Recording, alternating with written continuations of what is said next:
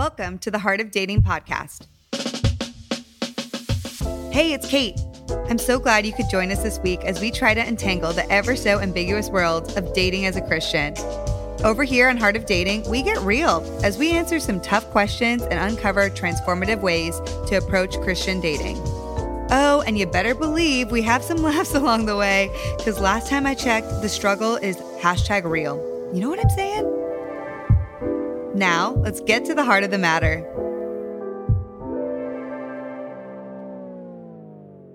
Hey friends, Kait Warman here, and I am so happy to have you today for our summer flashback series answering some of your top dating questions. Here's the thing y'all send us in questions all of the time, and we do our best to answer as many of them as frequently as we possibly can. But sometimes what happens is that you're asking us questions that we've already covered. So we decided why not bring up these questions and share with you some bite sizable content answering them for a reminder, further clarity, something really, really easy that you can listen to quickly. Not only that, but some of you guys here are newer to our community.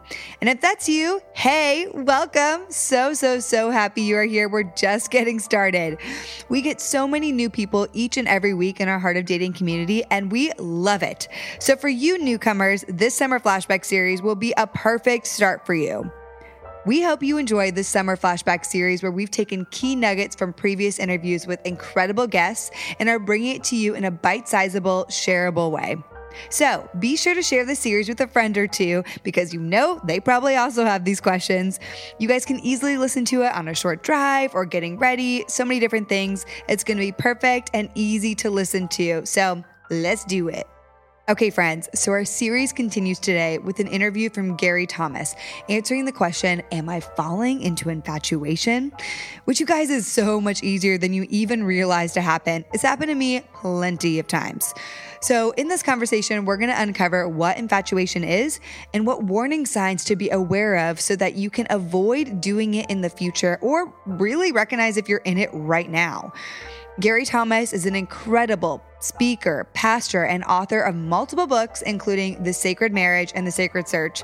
Y'all, he brings so much truth and fire. I loved this conversation with him. So get ready as we answer the question Am I falling into infatuation?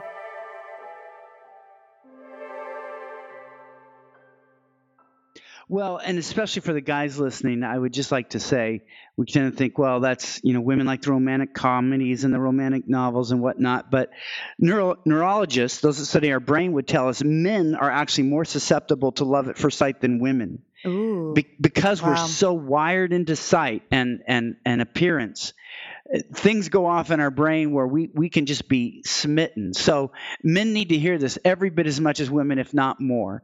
Um, Fortunately, yeah. the brain science has caught us up to a point where we can know more about the neurological mechanics of infatuation. I don't mean to make this sound so unromantic, but it's very practical. So let me, let me go there. We know yeah. more about the neurological mechanics of infatuation than any generation prior to that. And what's come out of that is an infatuation is a neurological response that has a shelf life of about 12 to 18 months. Mm, uh, that's wow. about it. But even then, for instance, an infatuation at 13 months under a scope would look much different than an infatuation at six months. So it begins to fade even before the 18 months is over, yeah. which means it's not going to sustain a marriage. It can make us look at someone, it can make us consider someone, it might lead us to start dating someone but allowing it to cause us to marry someone, or even worse, to, well, not even worse, but another trap is to not consider someone because we don't feel infatuation, I, I think is just unwise. Now, so many singles today would say, I'm asking people to settle when I say you shouldn't expect that you have to be infatuated to start dating someone seriously. But the mm. reality is, we're not all capable of experiencing infatuation at the level that Hollywood tells us we're supposed to. Yeah. It depends on the makeup of your brain, your sense of security, your sense of self esteem, the way your brain processes things like emotions, whether you're a thinker, whether you're a feeler. So, yeah. some people that think that they're supposed to have this almost out of the body experience and just know that they know they know the first time they lay, lay eyes on someone, you may be expecting a reaction that you're not capable of having Mm. And I, I, think some people have let some potentially very good wow. marriage opportunities go by because they haven't had what they thought they're supposed to have. Now, mm. I don't want to go on too long here, so stop me if I have. But, no. but there's that there, there's a key point that comes out of this that those that really deal with infatuation need to be careful of. It's what neurologists call idealization. Yeah. In idealization, you create somebody who literally doesn't exist. You can't see their weaknesses that everybody else sees, and you give them strengths they don't actually have. You're falling in mm. love with the mirage. You're relating mm. to an image. And that's why I think it's so important to try to push that dating relationship past infatuation so that you actually know who you're marrying. No marriage yeah. is easy. I mean, I think every marriage has potential to be incredibly wonderful, but every marriage is going to have its difficulties. So you might as well figure out what will be the challenges of being married to this person. And what I'm trying to say is if you're infatuated, you don't really know and and what every pastor yeah. and counselor, a lot of friends have heard, after somebody rushes through a marriage out of infatuation, they'll say, "Well, he's not who I thought he was," and, and that's a true mm-hmm. statement. They they got married yeah. to a stranger because their brain just couldn't actually process in an evaluative way who they might marry. So even as you're talking, I'm like, gosh, I'm remembering that so clearly. And it's so easy for us to do that, male or female. And I hear a lot of people saying, too, to that point, um, that they just want to find that spark. Yeah. Just that right. spark. You know, they're just looking for a spark. And that's really interesting to me too, because it kind of plays into everything you just said. Well, and and I get it.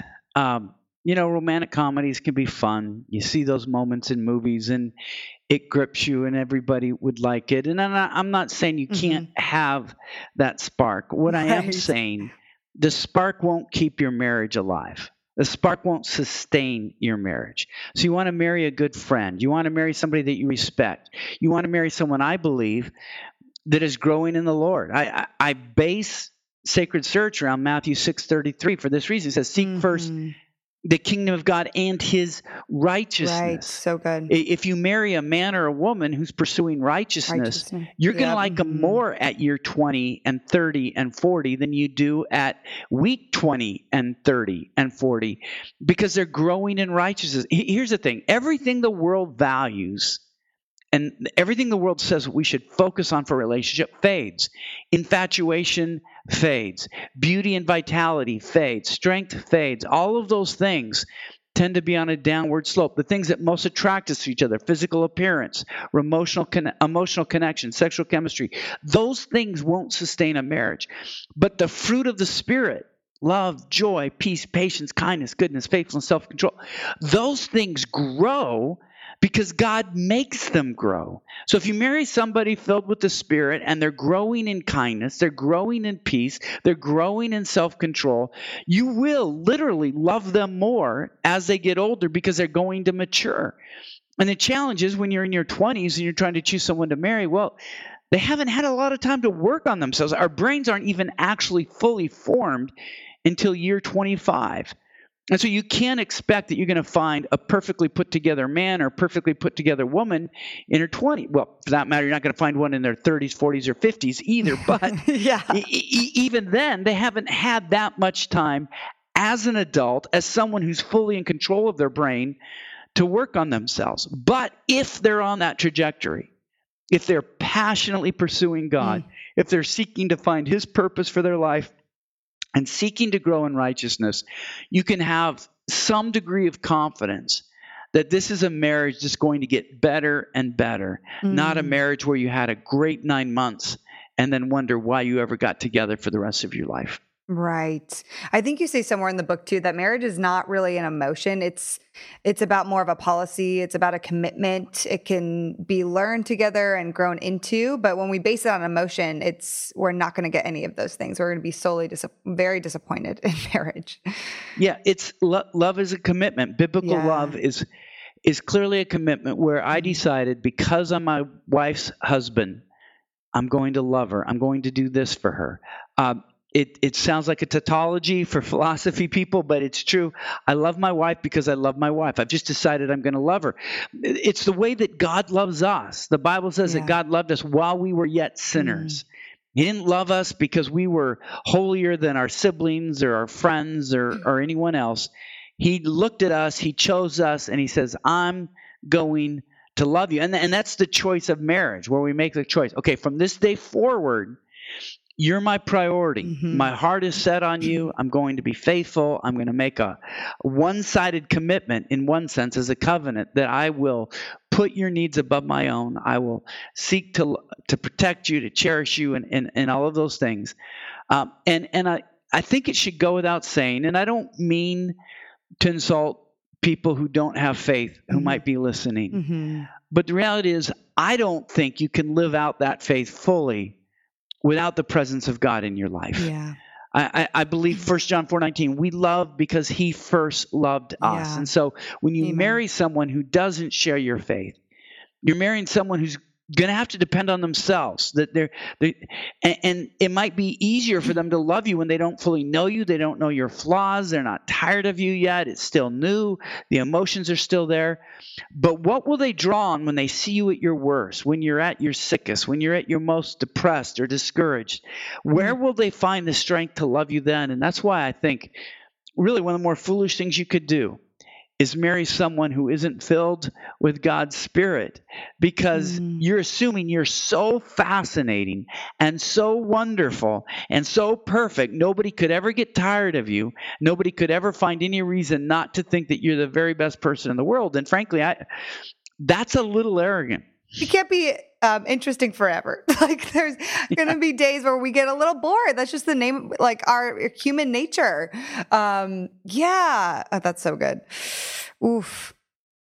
And so, do you think? So you think that just because we think or we say that we're in love with someone, it doesn't always mean that we should seriously consider marrying them. Well, absolutely. In fact, I, I talked with a woman who was my age, and she had been through two terrible marriages guys that had not treated her well. In fact, both of them had gotten abusive to differing degrees. And she was really excited about this third guy. She thought he was going to be the love of her life. And she was frustrated because he wouldn't commit to her. And so her question to me was, How do I get him to commit? I want to do this. And so I started asking her about him and, and how he was treating her. And I became increasingly alarmed because it seemed to me that he was exhibiting every characteristic of her first two husbands which isn't that uncommon to be honest. If if a woman doesn't or a guy for that matter doesn't do the homework to figure out why they were attracted to somebody who's not healthy, they're going to keep being attracted to that kind of person. And so I pointed some of this out and and I I you know, I, I finally said, doesn't this concern you? And she said, Gary, you don't understand. I think he's the love of my life. I've, I don't know that I've ever felt this way about someone before. And I said, well, okay, let me ask you a question. Were you in love with your first husband? Was absolutely. I, I was devastated when he left me. I said, okay, what about your second husband? Yeah. I she goes, it, it was different. He met certain ego needs, but yeah, it also tore me up when I found out he hadn't been faithful. And then I had to look at her and say, hey, maybe being in love with someone isn't a good enough reason for you to marry him because you've done it twice and it's led to tremendous heartache. And I'm afraid you're about to do it a third time. And, and yet it is so hard for us to deny that when we have those feelings. In fact, they've shown neurologically it is more difficult to say no to a, an, an emotional infatuation than it is to a sexual urge we can control ourselves physically more easily than we control control ourselves mentally basically. It takes more out of our brain to say no to the infatuation. And wow. so uh, and that's where and i think what's even more radical is when i say well i don't wow. want you to marry somebody just because you're infatuated. And then when i say but i also don't want you to not marry someone because you don't experience infatuation. We kind of dealt with that before. I think infatuation is like the weather. Yeah it can make things pleasant or it can make things more difficult. But if you're determined to exercise or have a picnic or whatever it is, ultimately you have to decide we're going to do this. The weather's going to make it more pleasant or less pleasant, but we're still committed to doing this. Yeah. And that's kind of how we have to look at our relationships. So, in that case, with infatuation, what do you think? Like, how long should we wait to make a, a rational and sound decision about someone we might want to consider marrying? What, yeah. knowing all those factors with infatuation? Yeah. Um, I'm always hesitant to answer that question for this reason. The Bible doesn't give a calendar, and I don't like to set up standards that the Bible doesn't suggest. But I can suggest wisdom. Yeah. Neurologically, if I know an infatuation lasts 12 to 18 months, and I wait at least 18 months to get engaged, not to be married, but to get engaged, I can have a generally good idea that I kind of know where I'm going for this. Now, if it's less than that and you're getting good counsel, for instance, if you've been dating for a year and your parents say, man, this is a good match, all of your friends say, don't let him go, don't let her go. Um, you, you seek out pastoral counsel. They're just as enthusiastic. You know then it, it, it's not so risky. You're just not depending on yourself. Right. but if you're at nine months and you know your parents don't like the guy and your friends are saying i don't think you see what we see and a pastor's saying i really think you should wait and then you charge forward unilaterally that's when you're getting into really dangerous territory so the longer you can wait the look this is this is a lifetime decision yes. for us Yeah. believers. And and I've asked a lot of singles, wouldn't you rather be happily married for 45 years than in a frustrated marriage for 50 years? yeah. Seriously. 10 out of 10 There say, "Oh, I would take the happy marriage for 45 years over the frustrated marriage for 50." But when you're single, Mhm. that extra 5 years to make another choice seems like forever. Oh, At for the sure. end of your life it won't. Hmm It's so true. It's when we can step step back and see life for what it is, which in the moment when we're seeing all of our friends and we're influenced by culture in such a way, culture and friends and all of society is like romance, infatuation, finding your partner. That's like the end all be all, but that isn't the end all be all. It's a beautiful. It's a it's beautiful to seek after marriage, and we should be seeking after marriage, but we need to appreciate and value and love this time of singleness too. It's it's a gift. It still is a gift. It's not a sickness. It's not a disease. You know, it's like this time is still a beautiful gift. And to your point, exactly. I'd much rather wait and be happily married for 45 mere, uh, years than frustrated and and upset for 50 years in a marriage. Well, and it, it just speaks of a whole different view of marriage. The reality is, Yeah. infatuation makes us selfish. I want to be with you because I like the way you make me feel. I want to be Mhm. together with you because it makes me happy. But a better Mhm. marriage is when I respect my wife and I want to see God use her and I'm inspired by the way God uses her. When I want to raise Mm. a family with her and I'm thankful for the way she's who she is as their mother. When I can be with her side by side as we go through this life together and then she's supporting me in what I'm doing and I'm supporting her in, in what she's doing. Those are things that get deeper over the time and they're not quite so selfish. And you know, in Mhm. infatuation, again, we can't help it because we can't, we feel how we feel.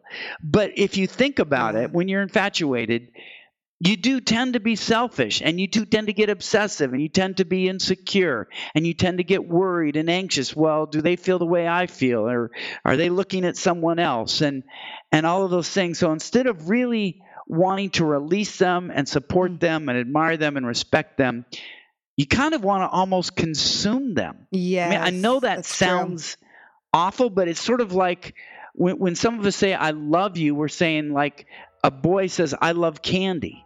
Yeah, Not because he wants to help the candy, he wants to consume the candy. yeah. It just means, I really like what happens to me when I'm around you. That's not love. All right, y'all, that is it for our summer flashback series today, answering some of your top dating questions. I hope you enjoyed this insight and wisdom, and if you did, don't forget to share it with a friend or two. By the way, we'd love to share with you that if you want further dating insights, we've put together an incredible free resource for you. The seven resources that change the dating game will help you with further clarity and insight and wisdom as you continue to be guided along in this journey of dating. You can access it for free by visiting heartofdating.com forward slash seven resources. Love y'all. See you next week.